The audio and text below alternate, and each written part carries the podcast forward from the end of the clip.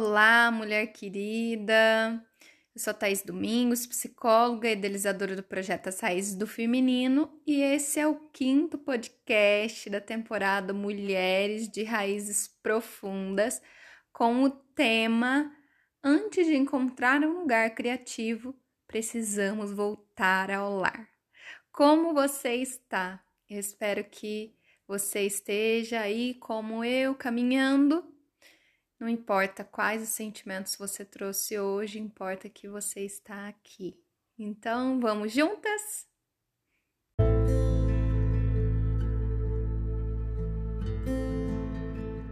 No podcast anterior, eu falei da importância de construir um lugar criativo. Um lugar externo, físico, e um lugar interno. Porque nós somos mulheres criativas e nós precisamos dar espaço para criar as nossas ideias, nossos sonhos, as nossas metas. Um lugar interno onde a criatividade possa fluir, mas também um lugar físico, que é um cantinho onde isso possa acontecer realmente. Mas enquanto a gente não se apropria da nossa essência, quando ainda a gente não volta a ser a mulher que a gente nasceu para ser, esse lugar criativo não consegue ser construído, não flui. E é por isso que hoje eu quero te ajudar a refletir sobre o seu lar psíquico. Será que você está distante ou próxima da sua essência?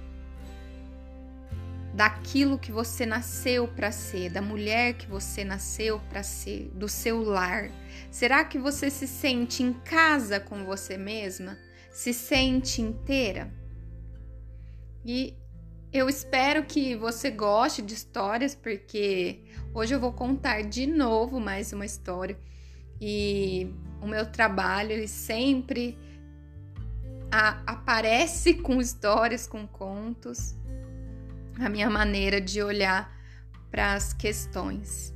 E o livro Mulheres que Correm com os Lobos, que eu falo muito, que é o livro do podcast anterior, ele está em todos os capítulos com contos, histórias.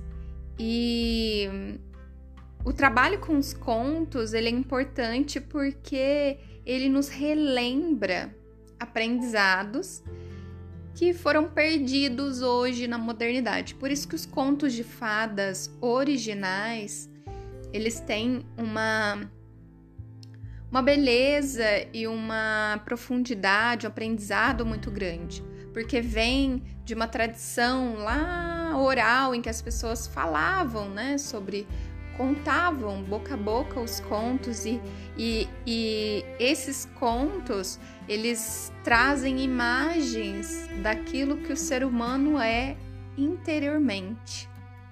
Então, por isso que é a importância do trabalho com os contos, sejam eles os, os contos originais, sejam eles histórias, lendas, ou até as adaptações novas, que também têm aí as suas simbologias e os seus significados.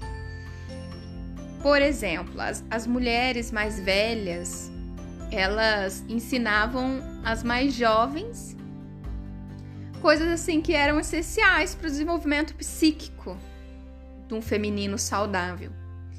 E esses ensinamentos eles, foram se perdendo hoje na modernidade. E nos contos a gente encontra essa sabedoria, antiga e tão necessária para o nosso desenvolvimento enquanto mulheres e para voltar a esse lar, a esse lugar que é nosso. E essa história, ela fala sobre os passos que a gente pode dar para voltar ao nosso lar psíquico. É, ele é um, o capítulo anterior ao capítulo do podcast anterior da criatividade é A Volta ao Lar, o Retorno ao Próprio Self, do livro da Clarissa, Mulheres Correm com os Lobos. E na interpretação que a Clarissa traz, ela vai trazendo cada passo que nós precisamos dar. Aqui no podcast eu não consigo abranger completamente tudo, mas eu trago uma boa parte para que você também se interesse a ir lá e ler um pouquinho mais. Então, vamos à história? Pele de foca, pele da alma.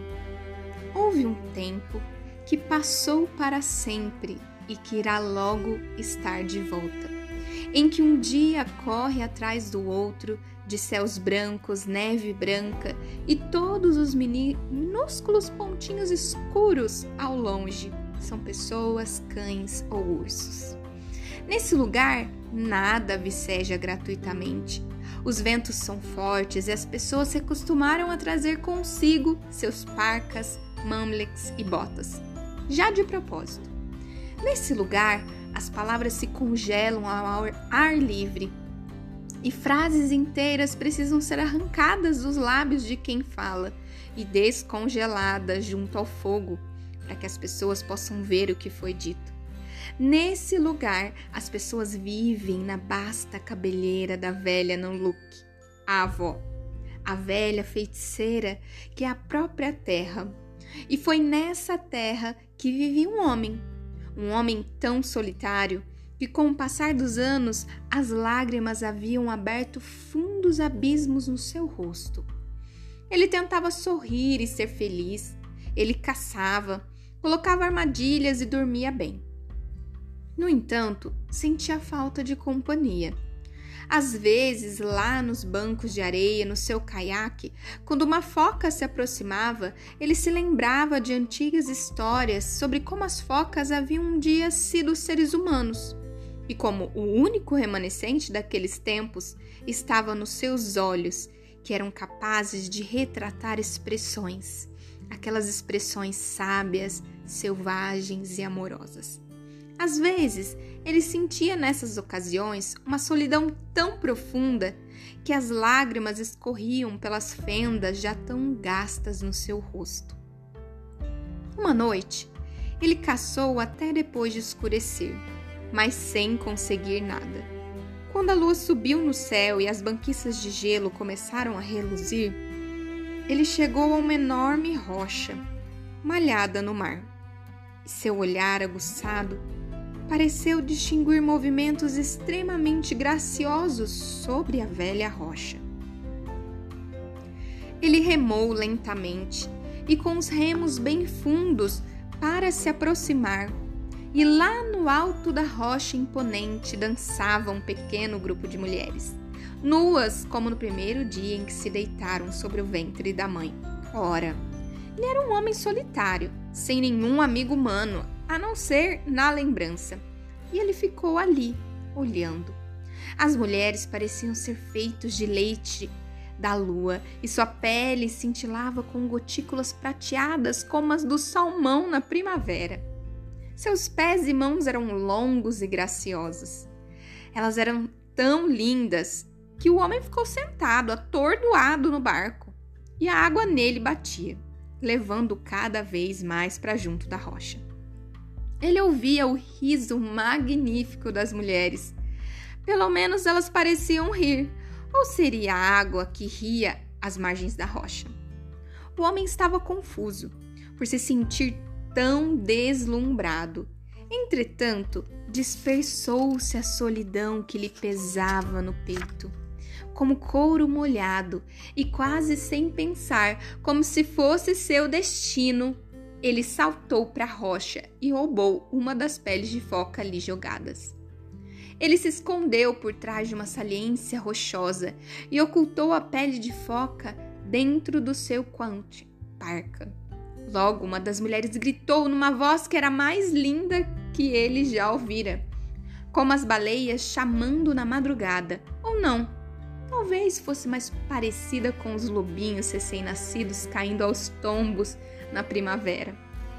Ou então não, era algo melhor do que isso, mas não fazia diferença porque o que as mulheres estavam fazendo agora? Ora, elas estavam vestindo suas peles de foca e uma a uma as mulheres focas deslizavam para o mar, gritando e ganindo de felicidade, com exceção de uma. A mais alta delas procurava por toda parte a sua pele de foca, mas não a encontrava em lugar nenhum. O homem sentiu-se estimulado pelo que ele não sabia. Ele saiu de trás da rocha dirigindo um apelo a ela: Mulher, case-se comigo. Sou um homem sozinho. Ah, respondeu ela. Eu não posso me casar porque eu sou de outra natureza. Eu pertenço aos que vivem em Temekvanek, lá embaixo. Case-se comigo, insistiu o homem.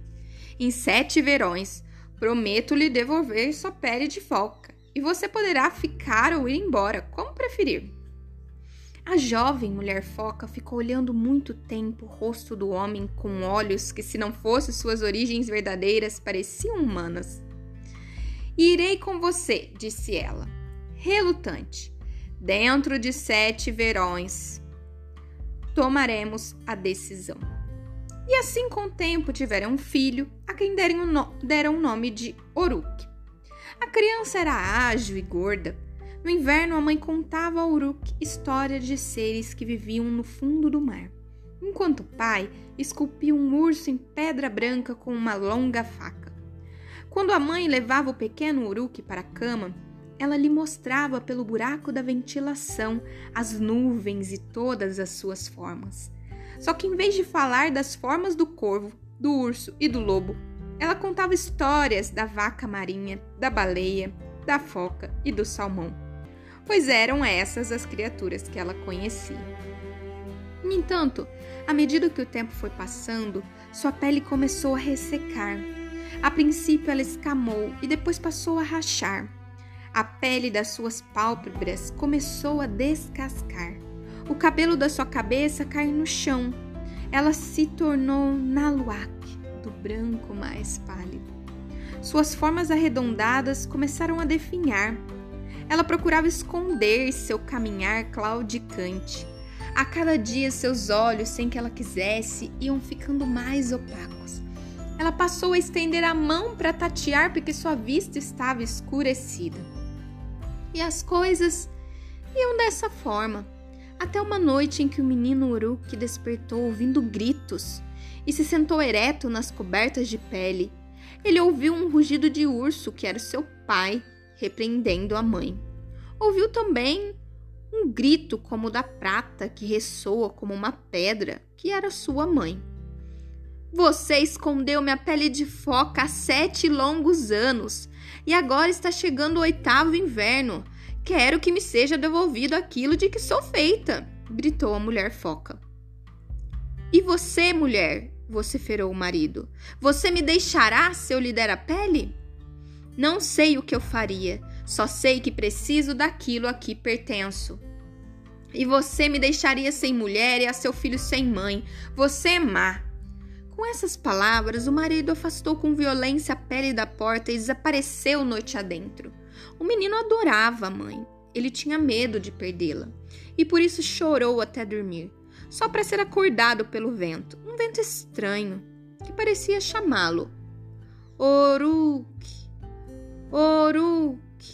Ele pulou da cama tão apressado que vestiu parca de cabeça para baixo e só puxou os mamliks até a metade. Ao ouvir seu nome chamado insistentemente, ele saiu correndo na noite estrelada. Oruk! O menino correu até o penhasco, de onde se via água, e lá, bem longe, no mar encapelado, estava uma foca prateada imensa e peluda.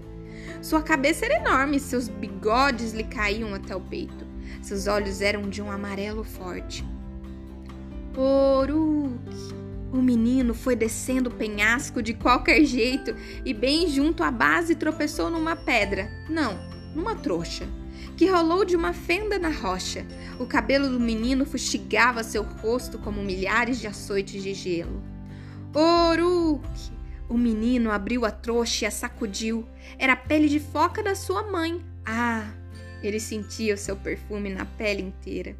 E enquanto mergulhava o rosto na pele de foca e respirava o seu cheiro, a alma da mãe penetrava nele como um súbito vento de verão. Ah! exclamou ele com alegria e dor, e levou novamente a pele ao rosto. Mais uma vez a alma da mãe passou pela dele. Ah! Gritou ele de novo, porque estava sendo impregnado pelo amor infindo da mãe. E a velha foca prateada ao longe mergulhou lentamente para debaixo d'água. O menino escalou o penhasco, voltou correndo para casa com a pele de foca voando atrás dele e se jogou para dentro de casa. Sua mãe contemplou o menino e a pele fechou os olhos, cheia de gratidão pelo fato de os dois estarem em segurança. Ela começou a vestir sua pele de foca. Ah, mãe, não! gritou o menino. Ele apanhou o menino, ajeitou-o debaixo do braço e saiu correndo aos trambolhões na direção do mar revolto. Ai, mamãe, não me abandone! implorava Uruk. E logo dava para se ver que ela queria ficar com o filho, que ia mesmo, mas alguma coisa chamava, algo que era mais velho do que ele, mais velho do que ela, mais antigo que o próprio tempo. Ah, mamãe, não, não, não! choramingou a criança. Ela se voltou para ele com uma expressão de profundo amor nos olhos, segurou o rosto do menino nas mãos e soprou para dentro dos pulmões do menino seu doce alento. Uma vez, duas, três vezes. Depois, com o menino debaixo do braço como uma carga preciosa, ela mergulhou bem fundo no mar e cada vez mais fundo. A mulher foca e seu filho não tinham dificuldade para respirar debaixo d'água. Eles nadaram muito para o fundo até que entraram no abrigo subaquático das focas, onde todos os tipos de criaturas estavam jantando e cantando, dançando e conversando e a enorme foca prateada que havia chamado Oruk, de dentro do mar da noite, abraçou o menino e o chamou de neto. Como você está saindo lá em cima, minha filha? perguntou a grande foca prateada. A mulher foca afastou o olhar e respondeu: Magoei um ser humano, um homem que deu tudo para que eu ficasse com ele, mas não posso voltar para ele, porque se o fizer, estarei me transformando em prisioneira. E o menino? perguntou a velha foca. Meu neto? Ele estava tão orgulhoso que sua voz tremia. Ele tem de voltar, meu pai. Ele não pode ficar aqui. Ainda não chegou o seu tempo de ficar conosco. Ela chorou e juntos eles choraram. E assim passaram-se alguns dias e noites, exatamente sete, período durante o qual voltou o brilho aos cabelos e aos olhos da mulher foca. Ela adquiriu uma bela cor escura, sua visão se recuperou, seu corpo voltou às formas arredondadas e ela nadava com agilidade. Chegou, porém, a hora de devolver o menino à terra. Nessa noite, o avô Foca e a bela mãe do menino nadaram com a criança entre eles Vieram subindo, subindo de volta ao mundo da superfície. Ali eles depositaram Oruk delicadamente no litoral pedregoso ao luar. Estou sempre com você, afiançou-lhe sua mãe. Basta que você toque algum objeto que eu toquei.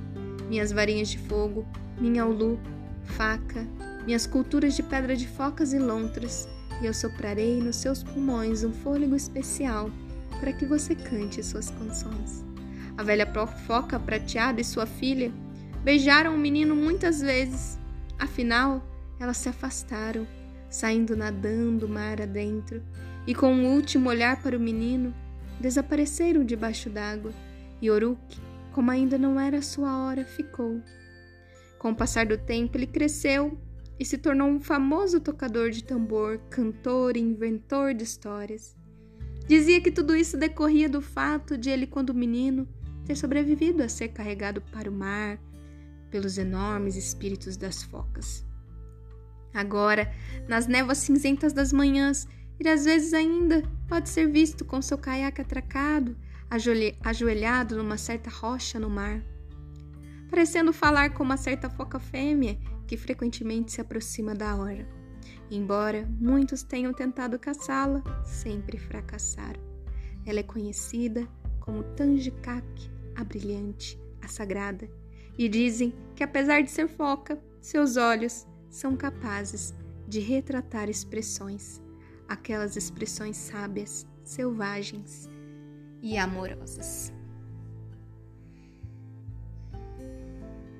É uma história muito forte que traz assim muitas sensações, né, sentimentos.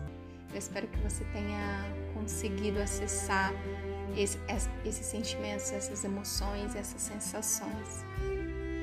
E na interpretação que a Clarissa traz desse, dessa história, ela diz que, como nós mulheres, a foca tem uma natureza instintiva, selvagem, que evolui e se adapta durante os séculos.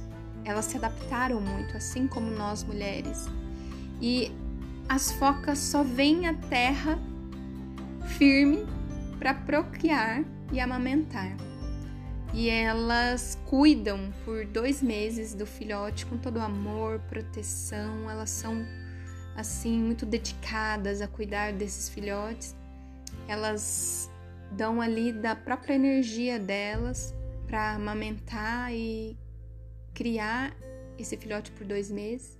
E depois que eles estão crescidos, prontos, ela volta mar adentro e deixa o filhote viver uma vida independente. E nesse lugar dos símbolos é isso que a interpretação traz. O que tem nesse símbolo que também tem em nós e que diz sobre nós, seres humanos. E aqui está representando a alma da mulher, a alma da foca e as características da foca. E uma, um dos, dos símbolos que a foca também tem é uma docilidade, um, uma facilidade de acesso a elas, elas são afetuosas assim, né, com os seres humanos. Mas elas também são muito rápidas se elas forem ameaçadas né, para reagir, para retalhar ali o que estiver acontecendo. Que é também aquilo que se parece muito com nós, mulheres, né? esse lugar da docilidade, mas também de quando nós somos ameaçadas, a gente está ali pronta para reagir, para poder rapidamente de, se defender. Né? E a alma também é assim, a nossa alma feminina. E por um outro lado, quando a gente está, quando nós mulheres estamos num lugar de inexperiência, a gente não percebe essas situações para se defender e não percebe as intenções dos outros, o, o perigo que pode estar rondando ali. Como aconteceu com a mulher foca ali na história, em que ela não percebeu aquele homem que ia roubar a pele dela. E quando a gente fala em inexperiência, a gente não está falando de idade, né? Isso, a gente está falando mesmo de inexperiência. E pode ser em qualquer idade. Não necessariamente só uma mulher jovem. E nesses momentos em que nós ficamos ingênuas, a gente acaba perdendo a nossa pele de foca. Nossa pele é roubada, assim como na história. E esse roubo da nossa pele, que está representando aqui a nossa alma selvagem feminina, é uma apropriação né, do nosso espírito, é como se fosse um enfraquecimento, é, uma perda do sentido de identidade, é, uma distração, uma ruptura, uma interrupção de, de, de alguma coisa que fosse vital mesmo pra gente. É, a nossa arte, nosso amor, nosso sonho, a nossa esperança, a nossa crença na bondade no desenvolvimento, é, nossa honra, nos nossos esforços. Então, esse roubo da pele ele pode recair de onde a gente menos espera. A gente não está esperando. E devido a essa ingenuidade, às vezes, e em às vezes não entender a motivação dos outros para com a gente, é, às vezes em não conseguir projetar o que pode acontecer no futuro. Né? Às vezes a gente não consegue organizar, é, olhar por inteiro aquilo que pode acontecer no futuro, então a gente acaba caindo né, nessas, nessas situações por falta de atenção, às vezes, as pistas que o ambiente mesmo está trazendo para gente. Ou às vezes esse roubo pode ser uma lição que o destino traz, que a vida nos traz e coloca. Pode ser muitas coisas. E aqui a gente volta para o lugar que eu já disse antes nos outros podcasts sobre nesses momentos, nesse momento de roubo, dessa perda, dessa falta de sentido, de enfraquecimento, é, eles serem momentos que também são possibilidades de transformação.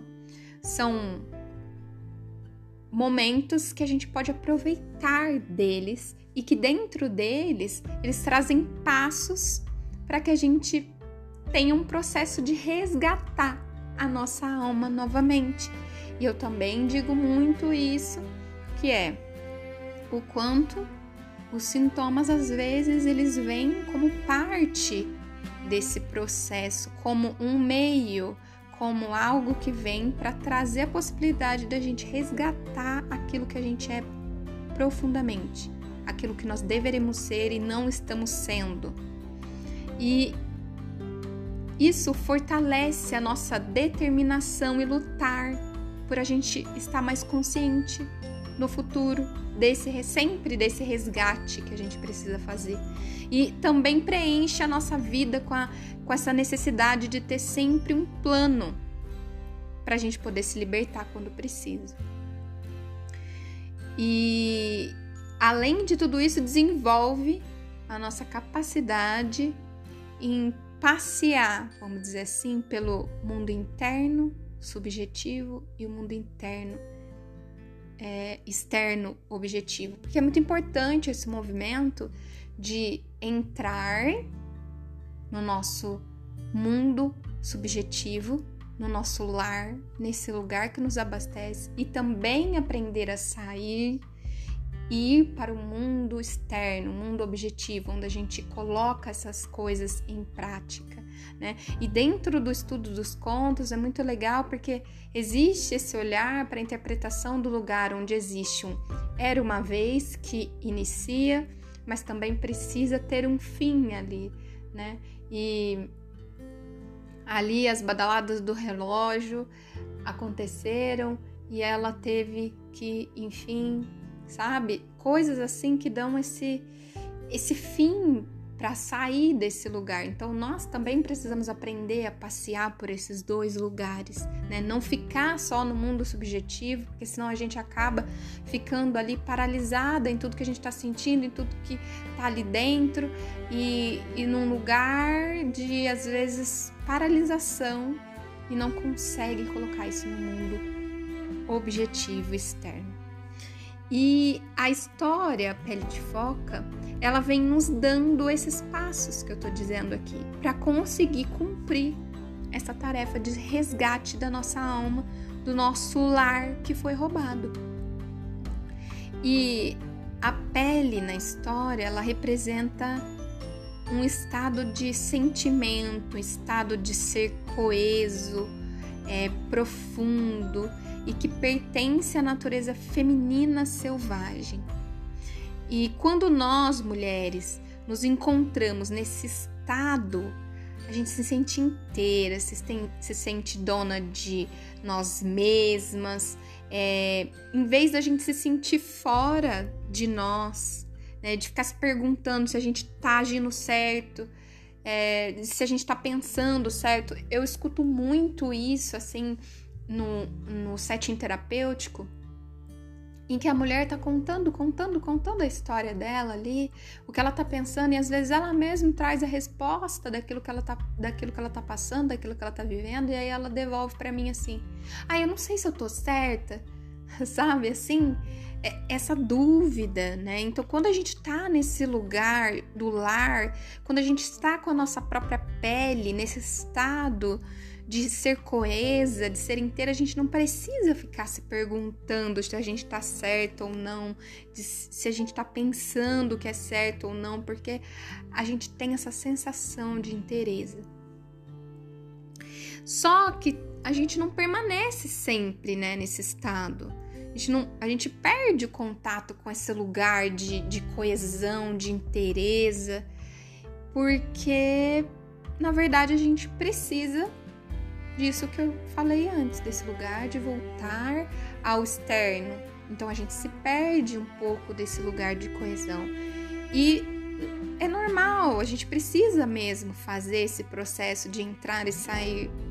Mas a volta a esse lugar também é necessária. É, a gente não pode só ficar em um lugar de novo, né? Repetindo isso. Então, quando a gente se afasta por muito tempo, a gente se cansa. Então, repetindo, a gente pode sim sair desse lugar, porque a gente não consegue ficar se sentindo coesa, inteira e plena o tempo inteiro, porque tem um monte de coisas que retiram a gente desse lugar e é, e é para retirar mesmo, para a gente voltar, para a gente pegar a energia e sair e realizar e depois a gente volta. Mas ficar muito tempo longe desse lugar é, não é bom, porque a gente se cansa. E se cansar também é um sinal de que a gente precisa voltar. Então, olha os sinais aí, os sintomas que eu digo que são sinais. O, o cansaço chega, então deixa eu observar se eu não estou em um lugar de novo não voltando para reabastecer essa energia para o meu lar, para esse lugar que é minha essência, retornando à minha própria pele.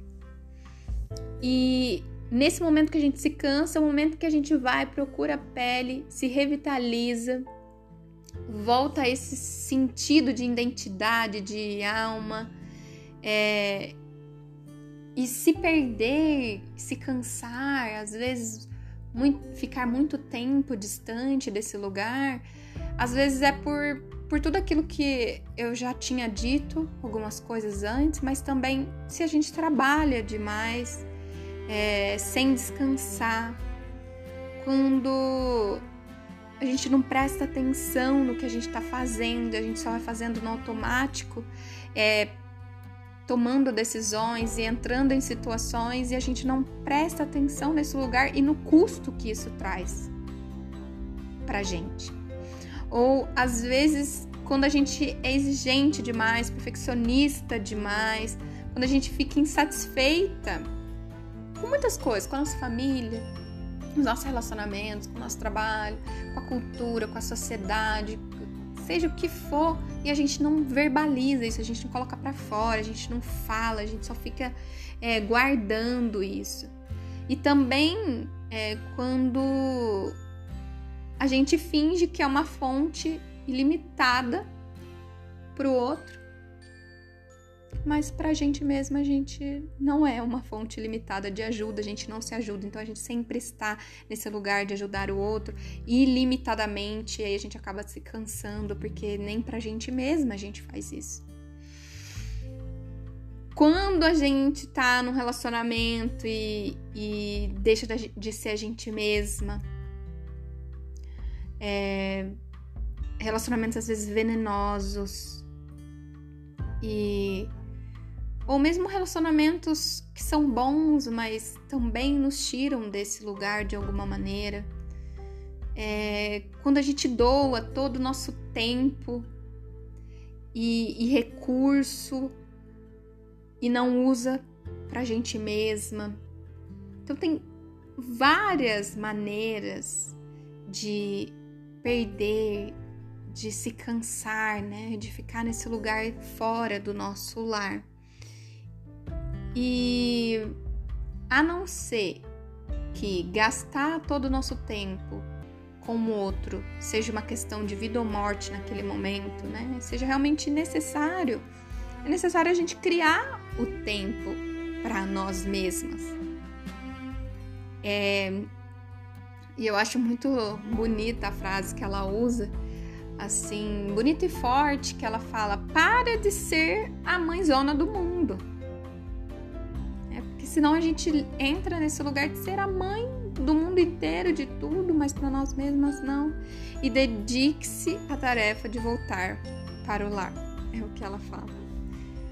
E esse lar, ele é uma sensação ou ele é uma disposição que permite a gente vivenciar sensações é, não necessariamente no mundo concreto.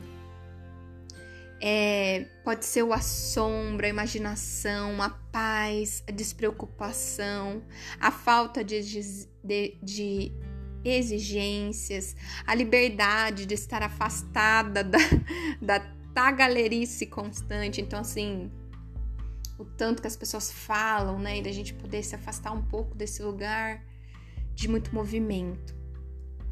E o lar, ele pode ser um lugar físico, mas ele é o veículo que leva a esse lugar físico.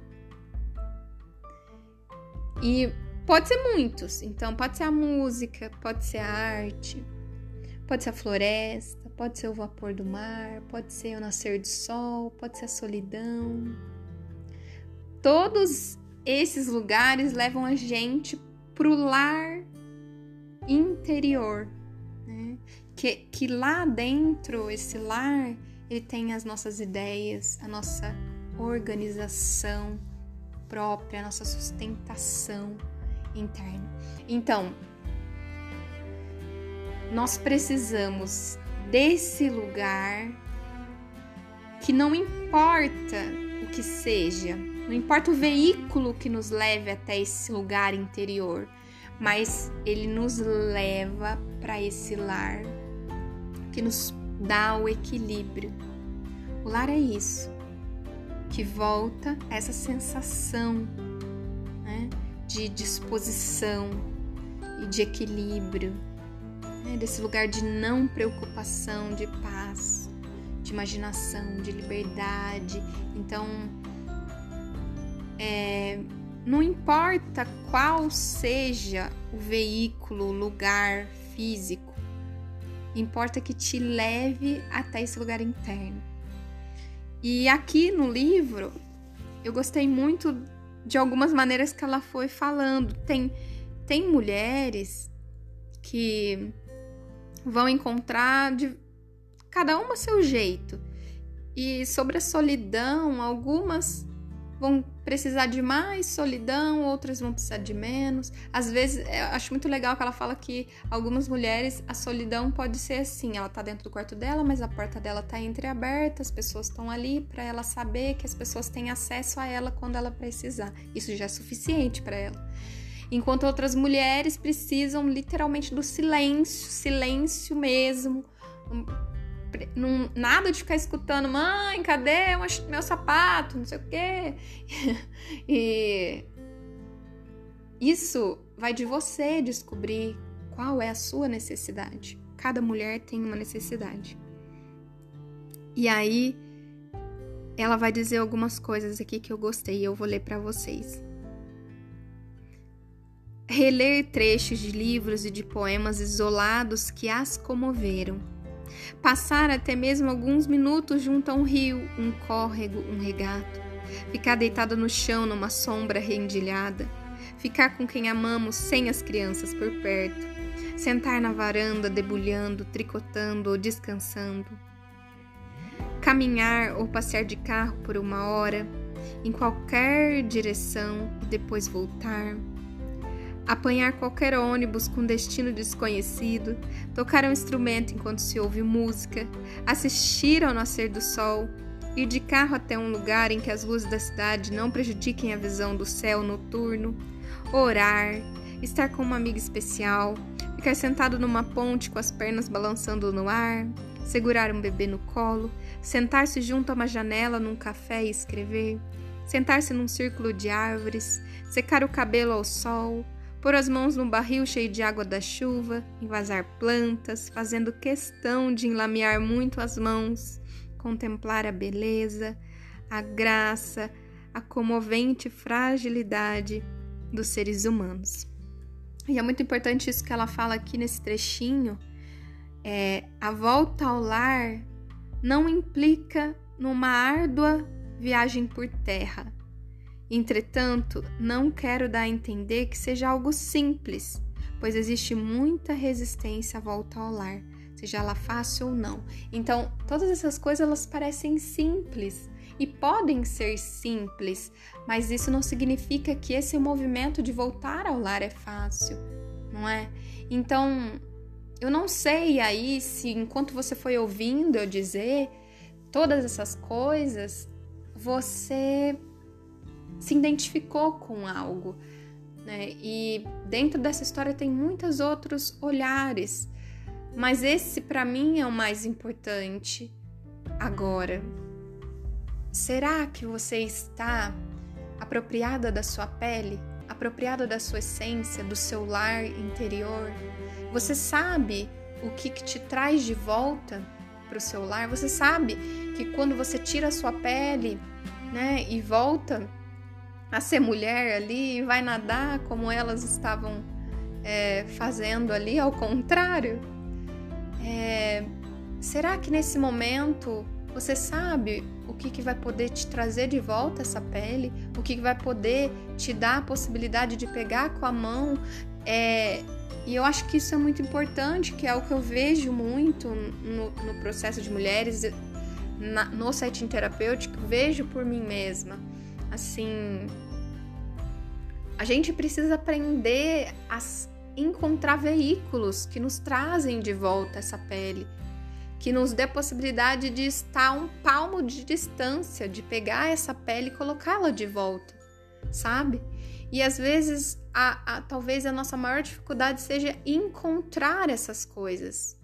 Por quê? Porque a gente está num estado tão distante, tão cansado, é, tão ressecado como a foca, né? Como a, como a mulher foca da história, já estava ressecada, não estava conseguindo enxergar, já estava ficando ah, cambaleante. A gente está num estado tão assim que a gente não consegue é, reconhecer quais são os veículos que nos levam a esse retorno. Esses veículos que a gente volta a nossa vitalidade, a nossa força.